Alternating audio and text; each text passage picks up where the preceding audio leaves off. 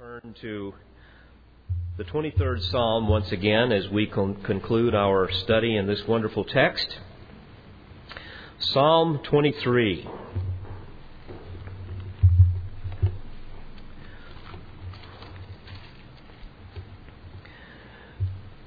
I have chosen to speak in this particular passage of Scripture over the last couple of weeks, this now making the third week, because I know that a number of you have been in need of comfort. And certainly part of my responsibility as your pastor, as your shepherd, is to somehow be aware of those needs in your life and to do everything I can through the ministry of the Spirit and, and, and His Word to, to minister to those needs. And so that's why we've been here. And uh, we will conclude today with, uh, I think, a wonderful and joyous uh, ending as we reflect upon what the psalmist had to say to us in this wonderful pastoral psalm. May I remind you of the context? David was fleeing, King David was fleeing from Jerusalem. His son Absalom and uh, his entourage had come into town or were coming into town to abdicate the throne, to run his father out. There was great betrayal, great heartache. David was fleeing into the wilderness with some of his entourage, and they were going back once again into the desert, dry land without food and water, the place where he had grown up in many ways and tended sheep in the past. And in agony of soul, as the king leaves, knowing that his own son had betrayed him in such a way, we find that somehow, by God's grace and through His Spirit, God moves upon his heart sometime during that period of time, I believe, to write this wonderful psalm that has been such a comfort to so many. So here we have a testimony of King David, of God's goodness and his mercy, uh, a divinely inspired psalm in the midst of his heartache and his anguish of soul. And in this powerful psalm, we have very vivid imagery given to us imagery of a shepherd. And of course, a shepherd arouses emotions with pictures of, of, of tender care and guidance and, and provision and protection. And thus far, we have gone on a journey with the psalmist as he has taken us through a desolate, a desolate wilderness of heartbreak and despair. And on this journey, he has testified, and many of us obviously would concur, that we have a personal and attentive and a sovereign shepherd, Almighty God Himself, that leads us at times even through the valley of the shadow of death.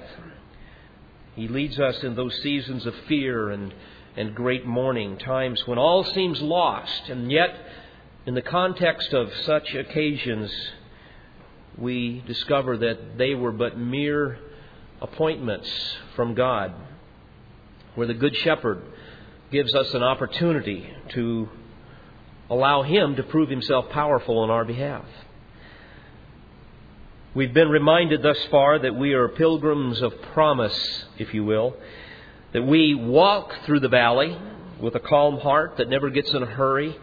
We never run and panic ahead of God.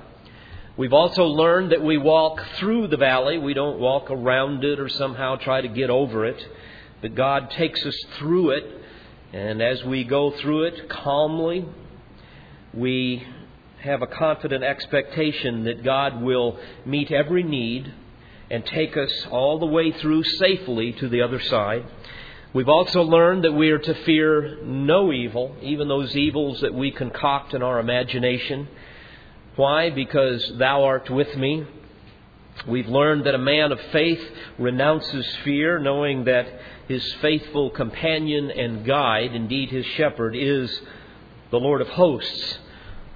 And we know, as the psalmist also says, that the Lord encamps around those that fear him and he rescues them.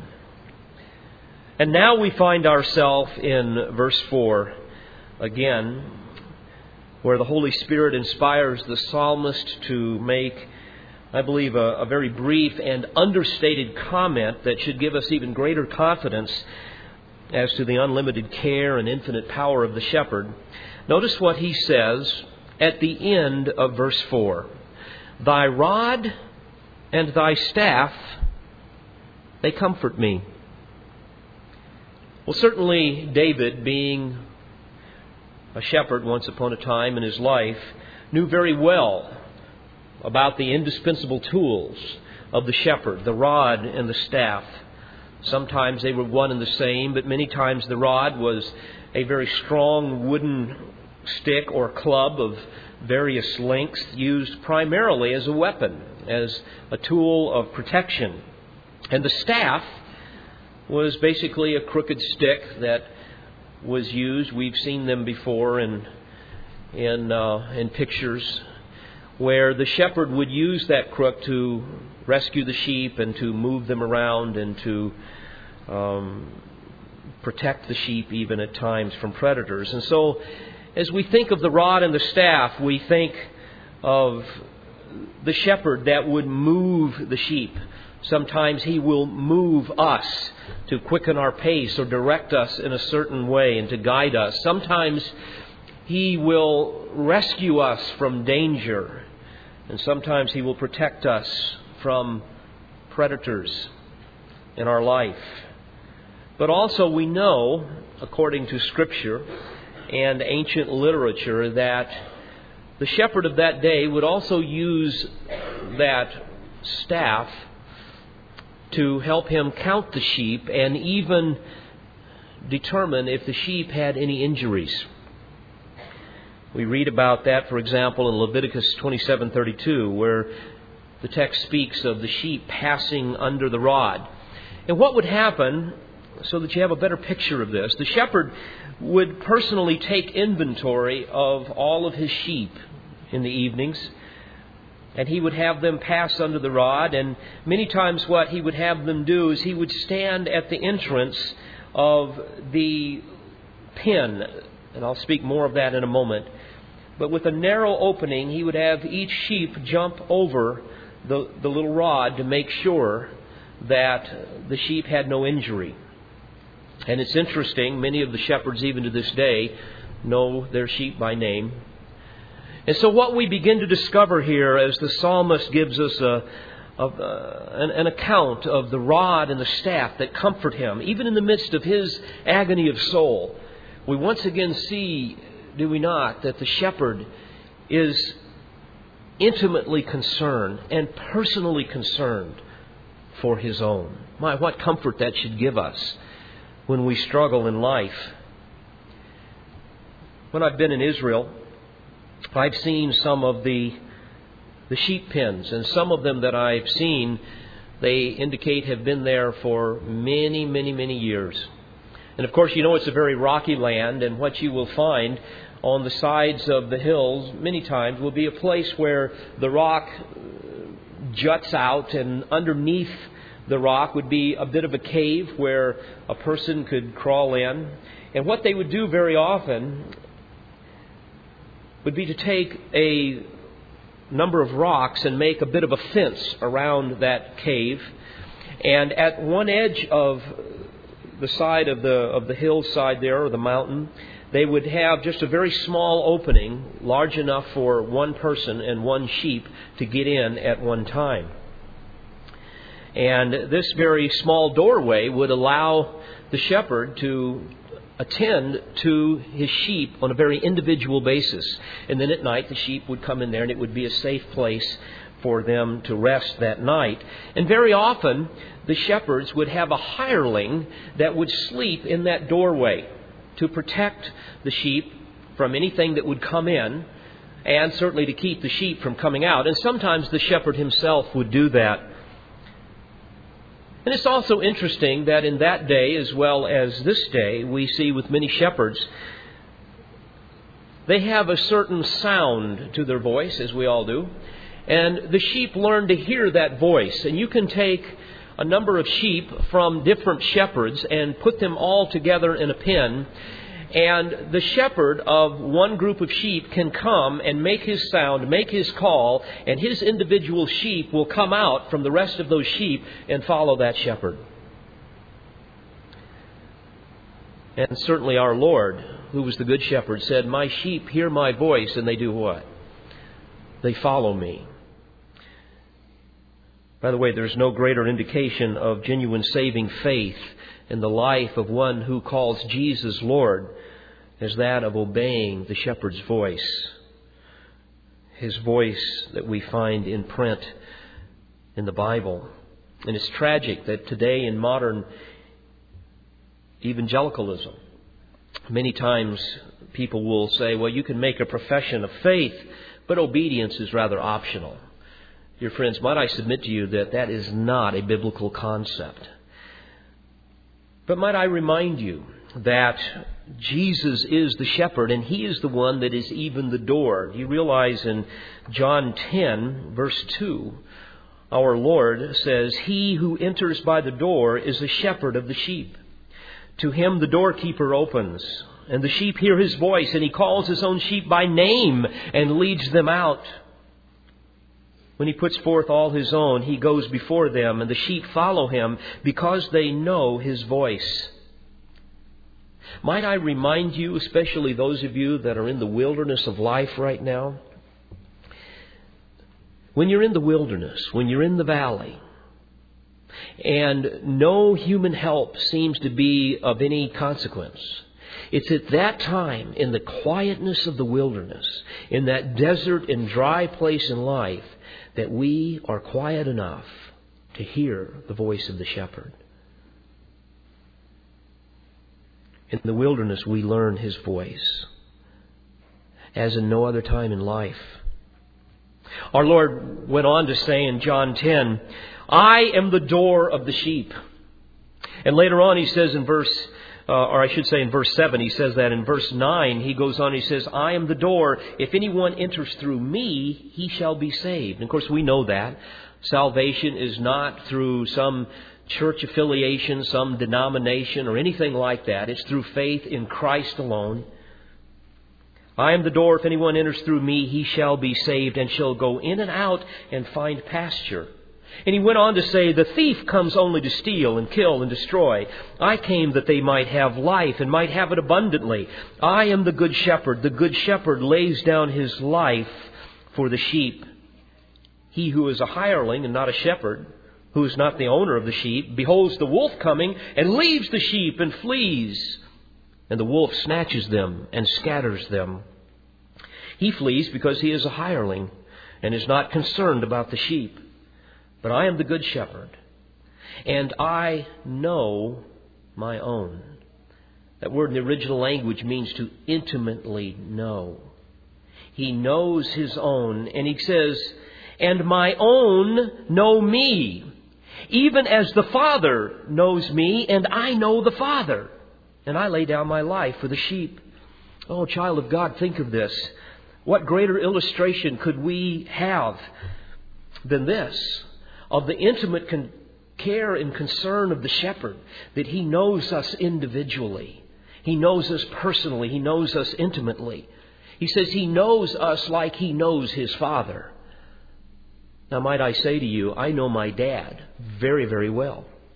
I know my dad much better than I know a lot of you. Why? Because I've lived with my dad. He's been my father for these 50 years of my life. So when the Lord, with perfect knowledge, says that he knows us like he knows the Father. What more can I say? We also read of this in that great benediction found in Hebrews 13, beginning in verse 20, where we are reminded once again of God's faithfulness and his concern for us. The writer there says, Now the God of peace, who brought up from the dead the great shepherd of the sheep, through the blood of the eternal covenant, even Jesus our Lord, equip you in every good thing to do His will, working in us that which is pleasing in His sight, through Jesus Christ, to whom be the glory forever and ever, and amen.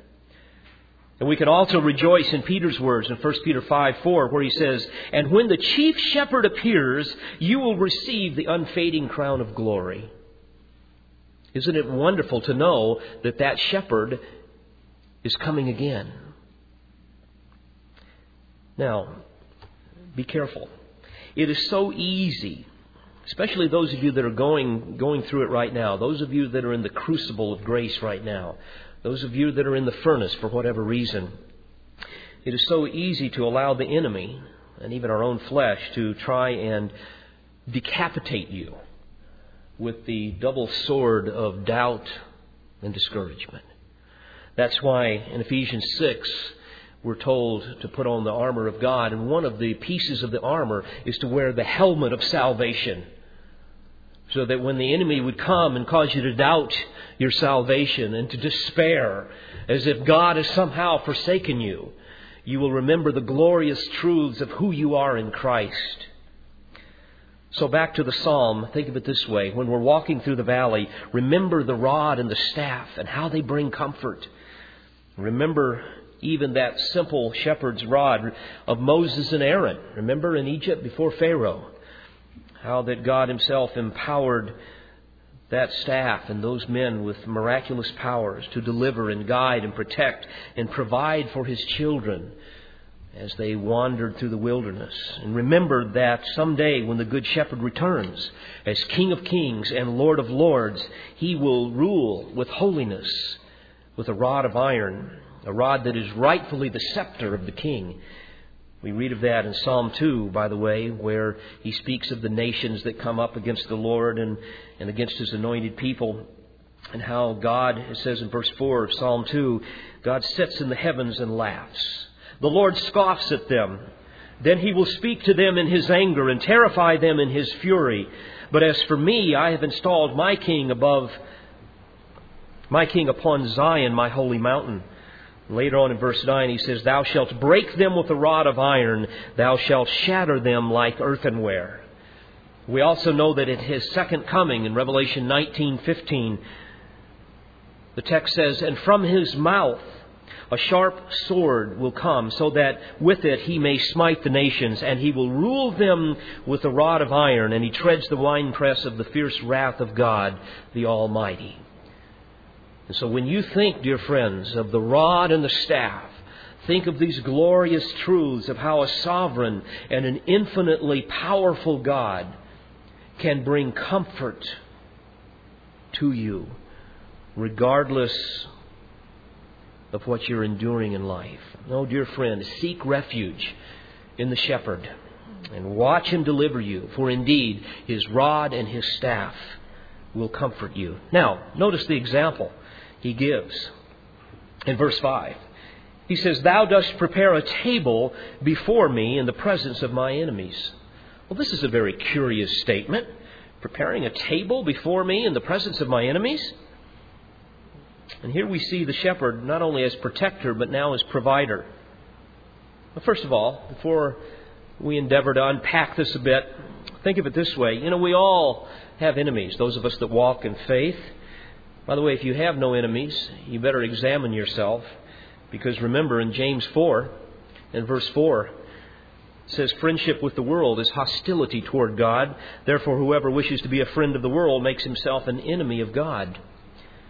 We know even that Jesus had many enemies. He was a man of sorrows, acquainted with grief. He came into his own, and his own received him not.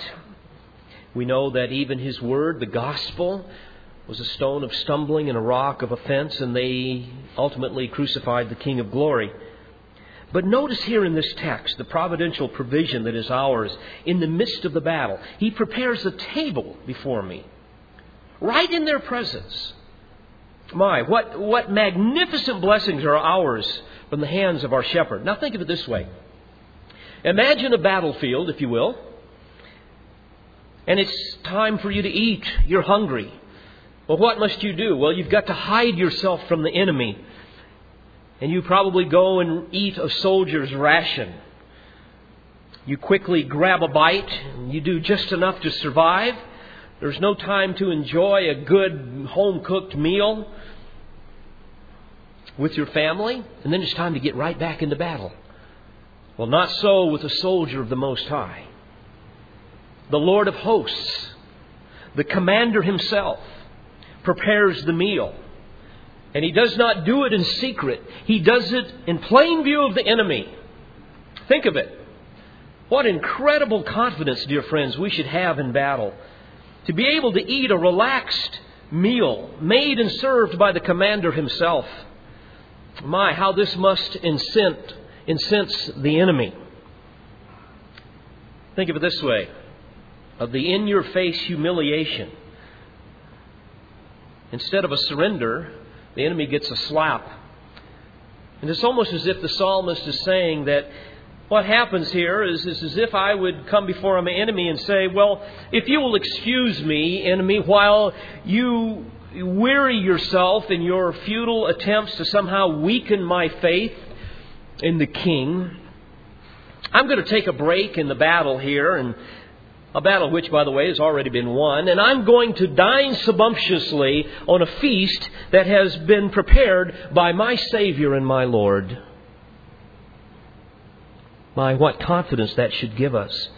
And may, may I encourage you to remember this. The next time you feel battle weary, the next time you feel frustrated, and I know some of you are there now because of things going on in your life where you just feel like you want to give up.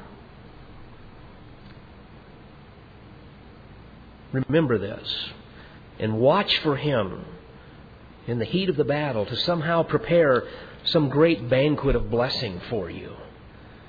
In the heat of suffering, He may send some new friend to encourage you. In the crucible of persecution, He may prepare some unique blessing for you that would provide some unimaginable relief.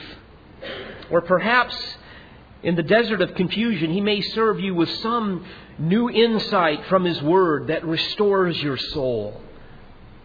Or maybe in the depths of mourning, He suddenly comes along and brings comfort with a profound sense of His presence that you would never trade for anything. A sense of His presence that would cause you to say, you know, if I had to even go through this again, I would willing, willingly do so because now I've had a taste of the Lord that I've never had before.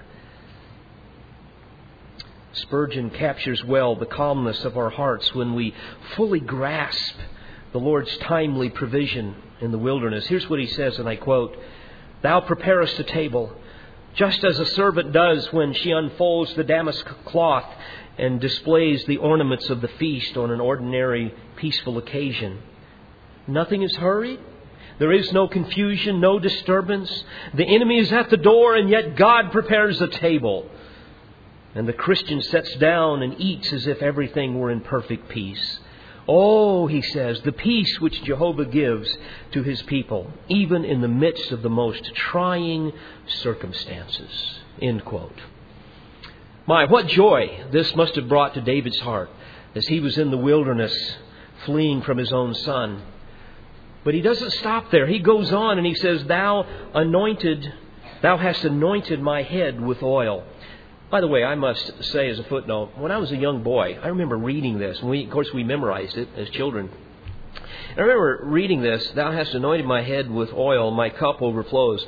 Somehow I had this picture of people pouring oil on someone's head, and it's so much that it's running into some cup and, and it's overflowing. And I, I just never could figure that out.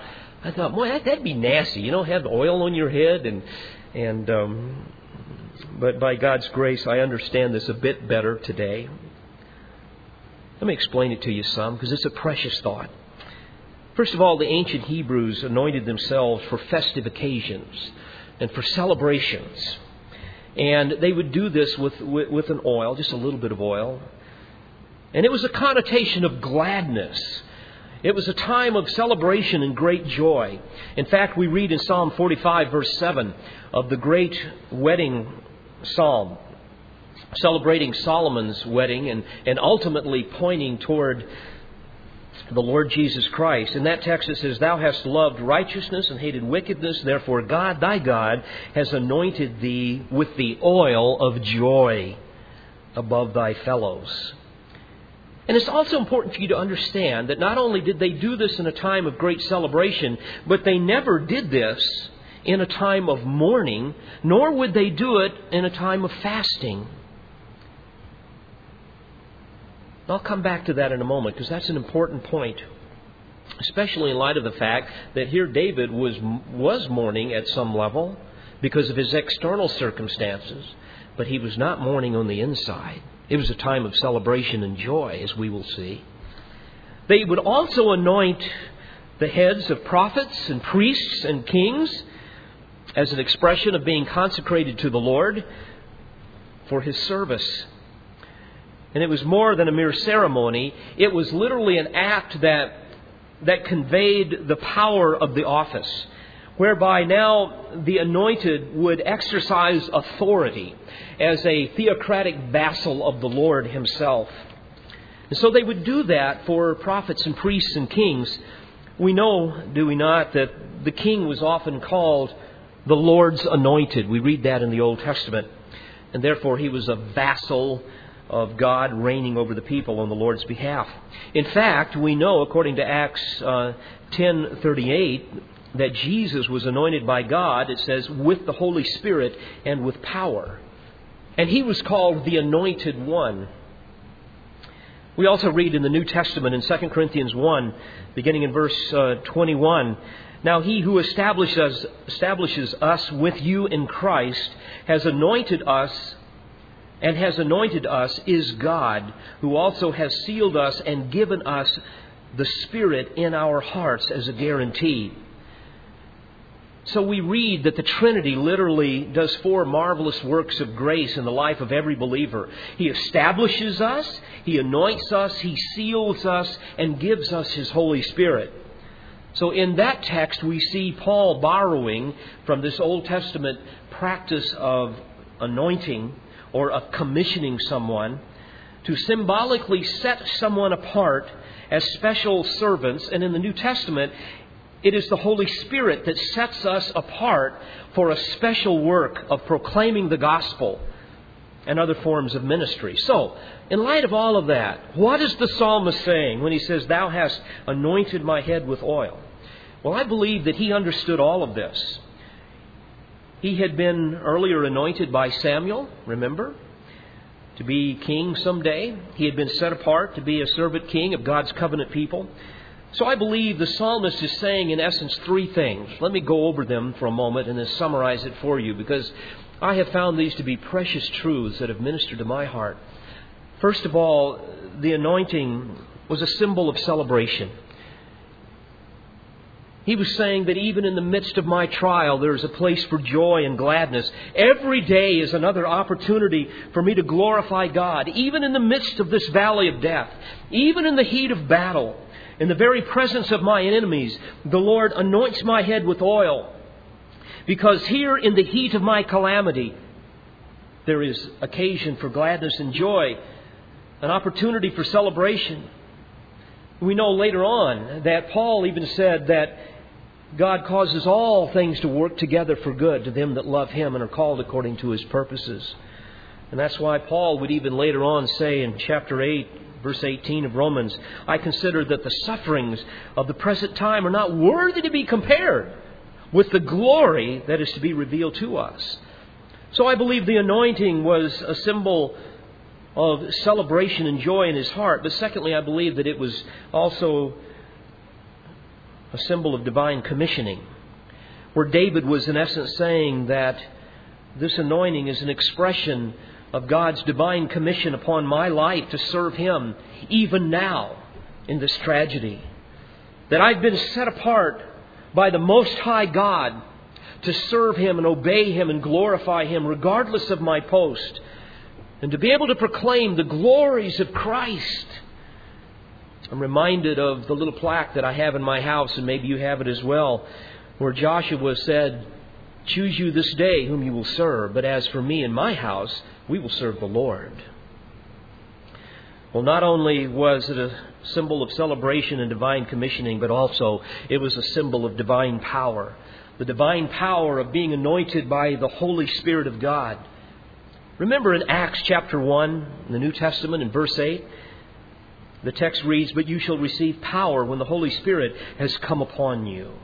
And you shall be witnesses to me in Jerusalem and all Judea and Samaria and to the end of the earth. But, friends, what we see is not only Not only does the Holy Spirit come upon us to give us power to proclaim the Word of God, but also power to understand it. In 1 John 2 and verse 20, it says that we have an anointing from the Holy One, and you all know the truth. In other words, the Holy Spirit illumines us because of this anointing. He teaches us, He guards us from deception. And in that text, by the way, John was concerned about false teachers that were trying to deceive them, and so he was he, he was comforted, knowing, as he says in 1 John 2, verse 27, the anointing which you received from him abides in you. And you have no need for anyone to teach you, but as his anointing teaches you about all things, and is true and is not a lie, and just as it has taught you, you abide in him. So, in other words, because of the indwelling Holy Spirit, we can discern truth and error. So, here's what the psalmist is saying. Not only does he prepare a table for me in the presence of my enemies, but he even anoints my head with oil, reminding me of the celebration and the joy and gladness that is mine because as the New Testament says, we are more than conquerors in Christ. The victory has already been won. Satan is a defeated foe. But also, he's reminding me of my commission. I've been set apart to serve the living God. And he's reminding me of my power to not only, not only discern the truth of God and his glory, but to be able to proclaim it. Is it any wonder that he would go on and he would say, My cup overflows? Oh, dear Christian, what, what would it take to somehow get me and you to understand the depths of this passage. Here we see the supernatural surplus of what is ours in Christ Jesus. We have been anointed with every spiritual blessing.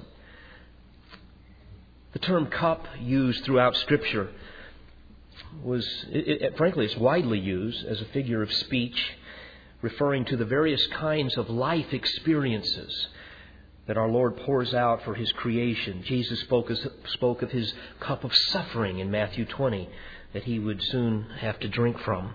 We read uh, in the Old Testament and in Revelation of the cup of the wrath of God that He pours out upon the wicked. And even the Lord's Supper is called the cup of blessing. So, what is our cup as believers? Well, indeed, our life is eternal in Him. Therefore, our cup is one of blessing, blessings that overflow. So I love this mindset that David had. Think of it again. He's thirsty and he's hungry and he's brokenhearted.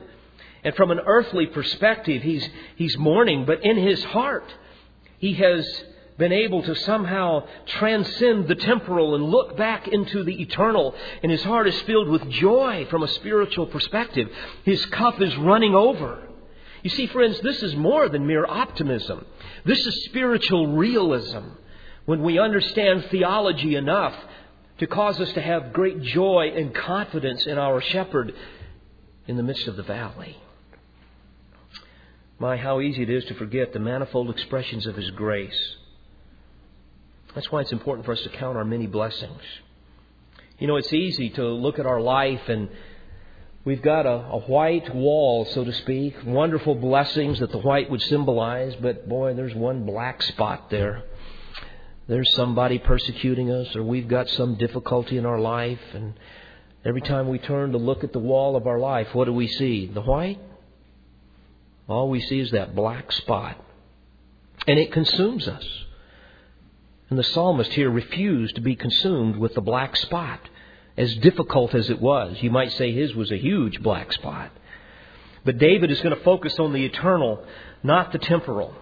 By the way, all through the Old Testament, you can look and you can see the Old Testament prophets reminding the people of all of the blessings of the Lord. And he would recite all of the provisions of his, uh, of his, uh, of his glory in their life. And we should do no less. That's why I would encourage each of you to frequently sit down with those that you love and reflect upon the blessings that God has given you.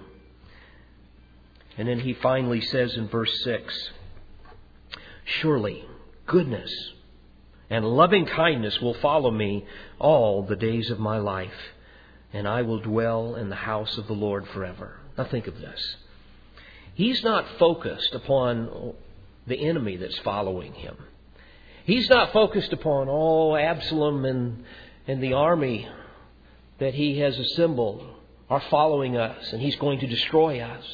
Of course, we know from a few weeks ago the, the outcome of that battle. He's not focusing on that.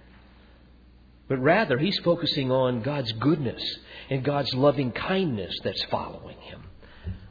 Now, that's the perspective we must have. Surely goodness and loving kindness will follow me. How long? Most of the time. Part of the time.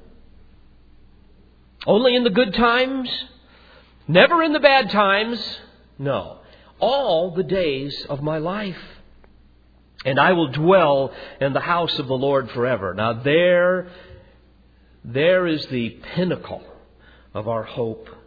He's consumed with that confident hope of everlasting fellowship with the Lord. I love what Alexander Maclaren wrote back after the Civil War or during that time in 1863.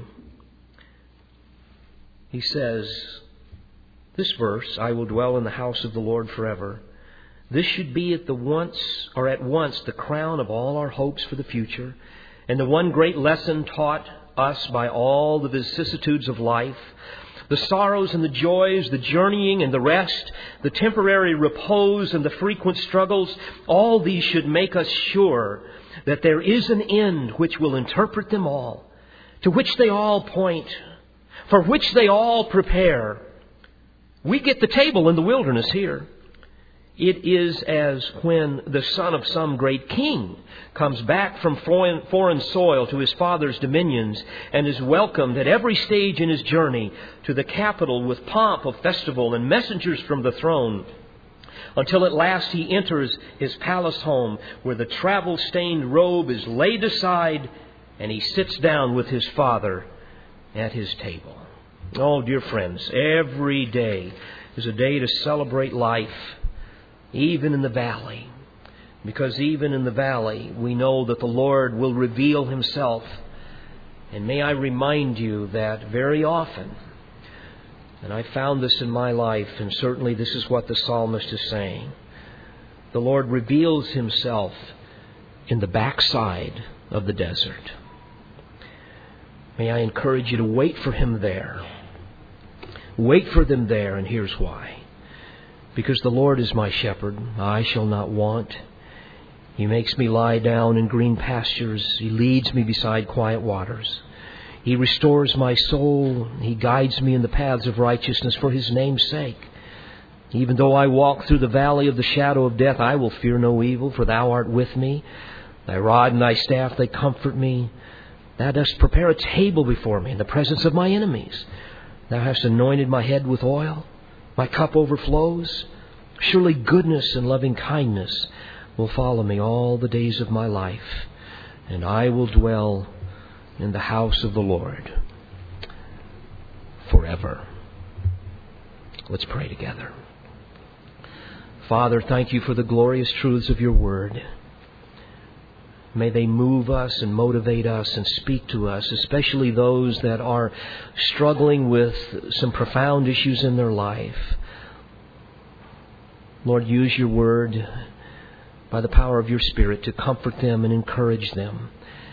And Lord, for those of us that are walking in times of joy right now, I pray that we might nonetheless hide these words in our heart for the inevitable valleys that will come our way when our Good Shepherd leads us through difficult times of the desert in our life to allow us to experience the profound comfort and help that you alone can give. And Lord, if there be one here today that knows nothing of you as Savior, that knows nothing of what it means to glorify the Lord Jesus Christ, and to make Him the Lord of their life. Lord, I pray that you will speak to them and bring profound conviction to their heart, that they might humble themselves before the Savior who died for them, and that they might experience that miracle of the new birth. Lord, speak to them, I pray. Give them no comfort until they call you Lord. Thank you, Lord, for this time of worship. May it be glorifying to you. I pray in Jesus' name. Amen. We pray you've been edified by this presentation. You've been listening to pastor, Bible teacher, and author David Harrell.